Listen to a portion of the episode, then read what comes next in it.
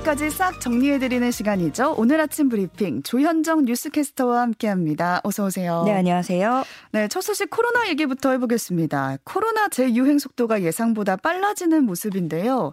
특히 최근에 위중증 환자와 사망자 수가 늘면서 네. 방역 당국의 긴장감이 높아지고 있습니다. 예, 어제도 많이 나왔더라고요. 어제 네. 오후 9시 기준으로 10만 6,367명입니다. 음. 오후 9시 기준 중간 집계에서 10만 명대를 넘어선 건 지난 4월 이후 104일 만이고요. 어, 전날 동시간대 집계치보다 2.48배 늘어난 수치입니다. 의료계 전문가들은 여름철 코로나 재유행 정점이 당초 예상보다 이른 앞으로 1, 2주 내에 도달할 가능성을 전망하고 있는데요. 음. 다만 규모는 기존 전망치보다 작은 수준에서 형성될 것으로 보고 있고요. 지금 여름 휴가 성수기를 맞아서 연일 늘고 있는 이동, 모임도 변수가 될 것으로 보이는데 전문가들은 위중증 환자가 이달 중에 500명 내외로 증가할 수 있을 것으로 전망하고 있습니다. 네. 또 오늘부터는 증상이 없는 접촉자에게도 검사비가 지원이 된다 된다고요? 네, 이게 무증상자에게는 건강보험이 적용되지 않아서 코로나 검사를 하려면 뭐 3만 원에서 5만 원, 뭐 7만 원까지도 부담을 해야 했었는데요. 네네. 비용 때문에 검사를 피하는 숨은 확진자가 증가한다는 지적이 나오면서 정부는 검사비 부담을 낮추기로 결정했습니다. 음. 오늘부터 확진자와 밀접 접촉을 했지만 증상이 없는 경우라도 전문가용 신속 항원 검사비 지원을 받을 수 있고요. 진찰료 본인 부담금 5천 원만 내면 됩니다. 음. 뭐 해외 여행이나 회사 제출용 음성 확인서 등 개인적 사정이나 판단으로 검사를 받는 경우에는 건강보험 급여 대상에서 제외됩니다. 네, 밀접 접촉했는데 뭐 굳이 검사까지 받아 증상이 없는데 음. 이렇게 했던 분들은 우선 네. 가셔서 네. 검사 받으시면 되겠습니다.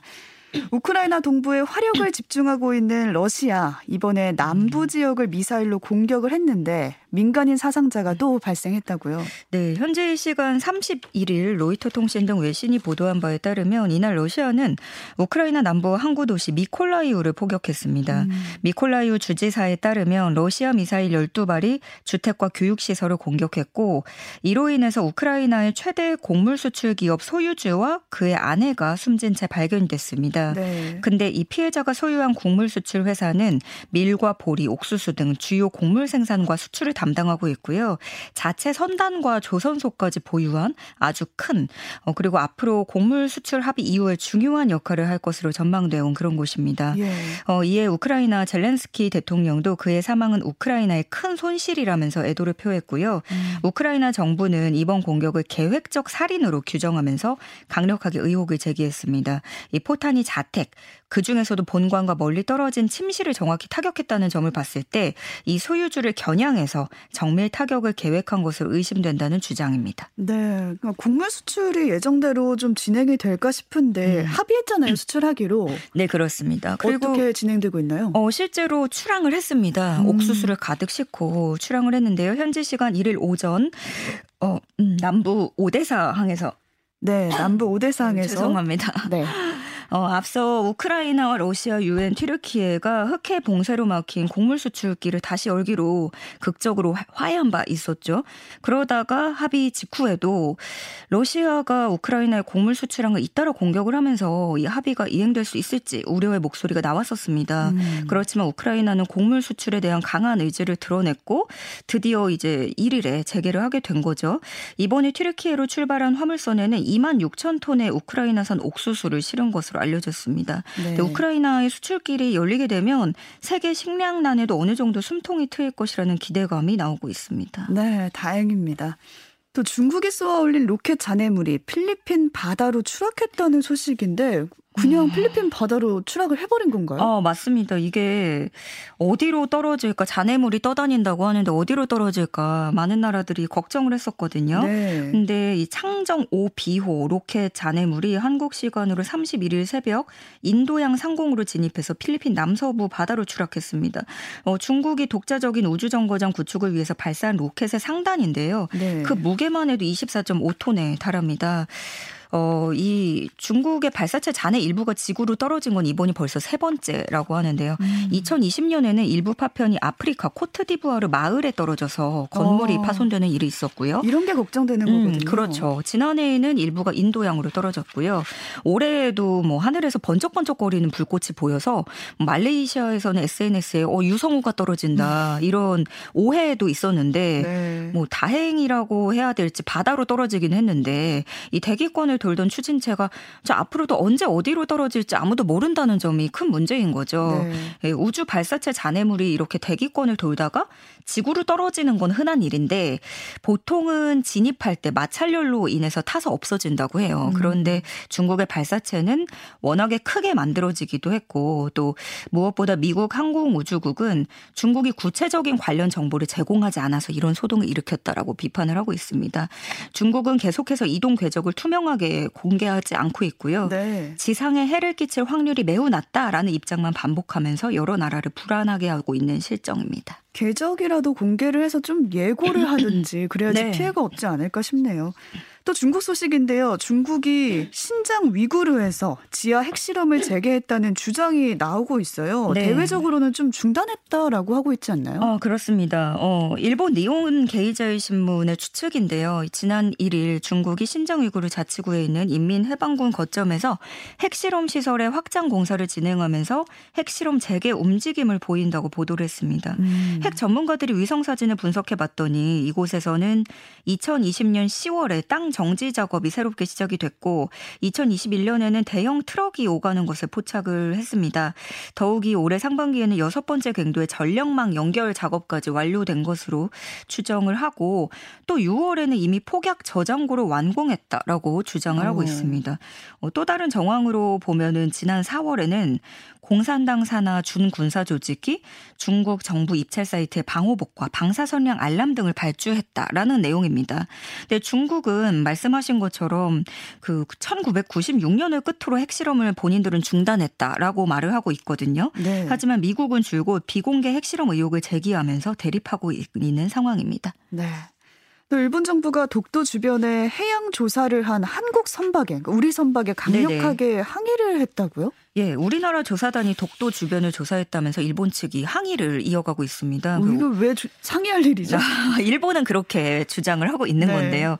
그 우리나라가 지난달 24일부터 닷새간 독도 주변에서 해양 조사를 했는데 이걸 두고 일본 정부가 밝히기를 총 3척의 한국 조사선이 각기 독도 주변의 우리 우리 영해와 배타적 경제 수역에서 항해한 것이 확인됐다라고 주장을 했습니다. 일본 영해에서 조사를 했다는 거네요? 네, 그렇습니다. 일본은 우리 영해 명해라고 표현을 하고 있는데 그러니까 얼마 전에는 우리가 독도 주변 해역에서 그 우리 해경과 해군이 방어 훈련을 한 것에 대해서 항의를 하더니 이번에는 해양 조사에 나섰다고 일본 측이 주의를 준 겁니다. 음. 상케이 신문은 그러면서 독도 주변에 복수의 한국 조사선이 투입된 것은 이례적인 일이다라고 보도를 했는데 근데 사실 우리 영토인 독도 주변에 이렇게 조사선이 여러 대 투입돼서 조사 활동을 벌인 거는 이례적인 일은 아니라고 해요. 네. 더 나아가서 보도에서는 다케시마가 역사적 사실에 비추어 봐도 국제법상으로도 명백히 일본 고유의 영토다라고 주장을 하고 있습니다. 음. 어, 일본은 그 독도 자체 섬도 그렇지만 어, 그 주변 해역에 대해서도 자국의 배타적 경제 수역이라고 주장을 하고 있거든요. 또 지난달 22일에는 2022년판 방위백서를 채택하면서 독도가 일본 고유 영토라는 또 억지 주장을 그대로 실었습니다. 네. 어, 우리 정부는 국제법과 국내법에 따른 정당한 활동이라면서 일본 측의 문제 제기를 수용할 수 없다는 입장을 내놓고 일본의 주장을 일축했습니다. 이런 주장이 진짜 너무 오래되기도 하고 자주 해서 지긋지긋합니다. 어, 지긋지긋하고 네. 좀또 황당해서 또 말만을 별로 이어가고 싶지 않으신 것 같아요. 예. 우리 월급 내역서 보면은 국민연금에서 꽤 많이 떼어가거든요. 음, 네네. 근데 그래도 뭐 나중을 위해서라고 생각하면서 네. 꼬박꼬박 네. 내고 있는데 미납됐다라는 연락을 받으면 굉장히 황당할 것 같아요. 네. 근데 실제로 이런 일이 발생했다고요? 그렇습니다. 케이크 전문점에서 일하는 A 씨가 제보한 내용인데요. 일한 지 네 달쯤 됐을 때 난데없이 국민연금 체납 통지서가 날아들었습니다. 그런데 음. 국민연금은 사실 월급에서 그냥 그대로 빠져나가잖아요. 그렇죠. 예. A 씨도 역 역시 매달 10만 원가량이 빠져나갔고 당연히 다 내고 있는 거라고 상, 생각을 하고 있었습니다. 근데 이상하게도 이 업체의 25개 지점 모든 직원들의 국민연금이 체납 상태였고요. 음. 심지어 어떤 직원은 3년 뭐 넘게 밀린 사람도 있었습니다. 3년 동안이 마다, 만약에 10만 원씩 빼나 매번 나간 건 예, 얼마예요? 벌써 어, 천만 원 가까이 네. 되는 거죠. 근데 알고 보니까 사업주가 내질 않은 겁니다. 근데 이게 국민연금 보험료 생각해 보시면은 그러니까 노동조와 그 사업주 반반씩 이제 들어가는 거잖아요. 그래서 네. 업체에서 일괄 납입하는 구조인데 근데 보험료 내겠다고 직원 월급에서는 이렇게 빼 떼놓고 정작 국가에 납부를 하지 않았던 겁니다. 근데 더 억울한 거는 이렇게 모르는 사이에 보험료가 밀리면 일을 했어도 가입 인정 기간이 줄어들고 나중에 받는 연금은 당연히 줄어들겠죠. 음. 근데 그럼에도 불구하고 이런 일이 벌어졌을 때 구제 방법은 없고 개별 소송이 유일한 대안책입니다. 아. 근데 체납이 발생했을 때 건보에서 가압류를 진행하기도 하는데 만약에 뭐 사업주가 재산을 빼돌려 놓거나 뭐 압류할 자산 자체가 없다라고 발뺌을 하면은 뾰족한 수주가 없는 거죠. 네. 국민연금 보험료를 미납한 업체는 지난해에만 46만 곳, 오. 체납액은 4조 원이 넘는 것으로 파악이 됐습니다. 억울한 피해가 발생하지 않도록 제도 보완이 필요하다는 지적 나오고 있습니다. 네, 그러네요. 지금 한창 아이들 방학 시즌이잖아요. 네네. 좀 즐거워야 할 여름 방학이 좀 더 무서워지는 학생들이 있습니다. 학교 급식으로 끼니를 채웠던 결식 우려 아동들인데요. 요즘 한 끼 식사비가 워낙 올랐잖아요. 네네. 우리가 느끼기에도 음. 굉장히 비싸다라고 느끼고 있는데 음. 방학 때 제대로 된 식사 챙기기가 좀 어려워졌다고요. 맞습니다. 그 결식 아동을 지원하는 결식 아동 지원 카드가 있잖아요. 네. 끼니를 쓰게끔 지원을 해주고는 있는데 이게 부족하다라는 말은 꾸준히 나. 나왔었습니다. 그런데 음. 요즘에 진짜 밥상 물가가 또 올라가지고 더 어려움을 겪고 있는 것 같아요. 이 카드 사용 기준액이 하루 한 끼에 7천 원입니다. 7,000원. 그런데 막상 7천 원으로 끼니를 해결하기 어려운 경우가 많은 거죠. 그래서 음. 뭐 대형 마트를 가도 살 수 있는 게 별로 없고 어, 할인 판매를 하는 김이나 라면 쪽으로 이제 손을 뻗게 되는 실정인 건데 네. 식당에 가더라도 생각을 해보시면 뭐 학생들이 좋아하는 돈가스 같은 메뉴들은 7천 원을 훌쩍 넘는 경우도 많고 그러다 보면은 좀 눈치를 보다가 조금 더 저렴한 메뉴 내 취향이나 먹고 싶은 것과는 상관없이 그쵸. 예 선택의 폭이 가격으로 좁아지게 되는 경우입니다. 그래서 고르자니 비싸고 카드로 쓸 수 있는 곳도 한정이 돼 있고 어 그러다 보니까 수많은 아이들이 그냥 굶는 선택을 하는 경우가 많아지는 음. 겁니다. 근데 그나마 돈이 있다는 서울과 부산 일부 지역에서는 식비를 9천 원씩 올려주고는 있는데 재정이 열악한 곳들 강원도 경상남도의 일부 시군은 7천 원도 안 돼서 식비가 6천 원에 불과하다고 아. 합니다. 근데 현재 결식 아동 급식비가 물가에 비해서 비현실적이라는 지적이 나오면서 음. 적어도 끼니 걱정은 하지 않게 해줘야 된다라는 문제에 공감하는 목소리가 나오고 있습니다. 먹고 싶은 걸 먹을 수 있었으면 좋겠습니다. 음.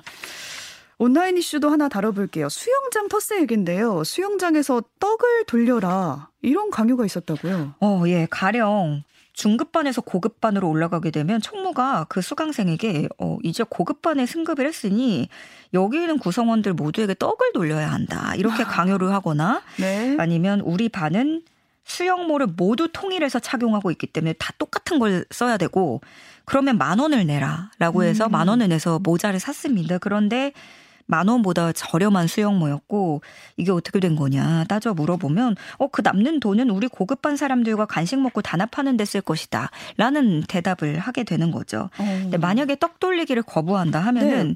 수영장 오래 다닌 순으로 출발해야 된다라면서 갑자기 밀치거나 일부러 그 트랙에서 느리게 가고 레일에서 느리게 가거나 음. 하면서 팔이나 얼굴을 발로 차는 복수가 이어졌다고 해요. 이런 수영장 텃세가 도를 넘으면서 이를 견디지 못하고 수영장을 옮겨버리는 사례가 빈발하고 있다고 하는데 심지어 변호사를 통해서 법적 처벌을 문의하는 사례도 발생하고 있다고 합니다. 여러 군데서 많이 발생하고 있나 봐요. 어, 사실 저도 뭐 이런 얘기를 들어보긴 했는데요. 오. 어. 근데 수영장 측도 알고는 있는데 이도저도 못하는 거죠. 동네 수영장의 경우에는 입소문이 중요하기 때문에 이렇게 오랜 회원들의 심기를 불편하게 할 수 없고 음. 그러자니 또 한편으로는 신규 회원도 걱정이고 아니고 그런 건데요.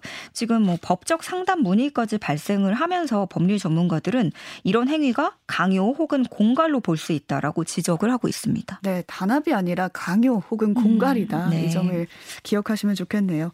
또 어린이 보호구역 내에 있는 횡단보도가 노란색으로 바뀐다고요? 네, 운전자가 어린이 보호구역을 더 명확하게 인식할 수 있도록 OECD 회원국 중에 교통사고 사망이 가장 적은 스위스의 경우에 국가 전역의 모든 횡단보도에 노란색을 적용하고 있거든요. 음. 또 미국에서도 어린이 보호구역에 노란색 횡단보도를 운영하고 있어서 어, 우리나라도 좀 이번에 시범 운영으로 들어가는 겁니다. 경찰이 7개 시도 경찰청에서 지자체와 협조해서 12개 어린이 보호구역을 대상으로 노란색 횡단보도를 설치하고 3개월간 시범 운영을 진행한 뒤에 전국으로 확대할 예정입니다. 노란색으로 좀 식별이 가능해지면 좀더 음. 사고가 줄어들지 않을까 기대감이 모아집니다. 네, 눈에 확 들어오지 않을까 네. 싶네요.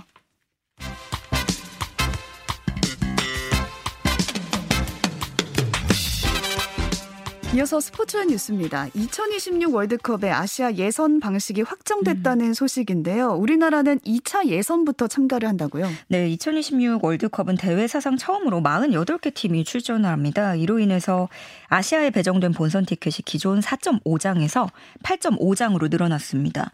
최종 예선은 3개조로 늘어나는데 아시아 연맹이 기존에 했던 방식을 생각한다면 톱시드 팀이 A조부터 C조를 채울 것으로 보이고요. 지금의 아시아 순위라면 한국과 일본, 이란이 순서대로 톱시드를 차지하게 돼서 음. 그러면 사실상 우리나라가 예선에서 일본과 이란을 만나게 될 가능성은 거의 없게 됩니다. 또 랭킹 26위부터 47위의 22개 팀이 1차 예선을 들어가기 때문에 우리는 큰 이변이 없는 한 1차 예선은 안 하고요. 2차 예선부터 합류하게 될 전망으로 나오고 있습니다. 네, 예선 방식만 확정됐을 뿐인데 벌써부터 기대가 되고 언제 아, 하나. 네. 일단 이란을 좀 피할 수 있다는 점에서 기대를 또 하시는 것 같기도 해요. 음, 네, 기대가 됩니다. 스포츠 소식까지 전해주셨어요. 조현정 뉴스캐스터와 함께했습니다. 고맙습니다. 고맙습니다.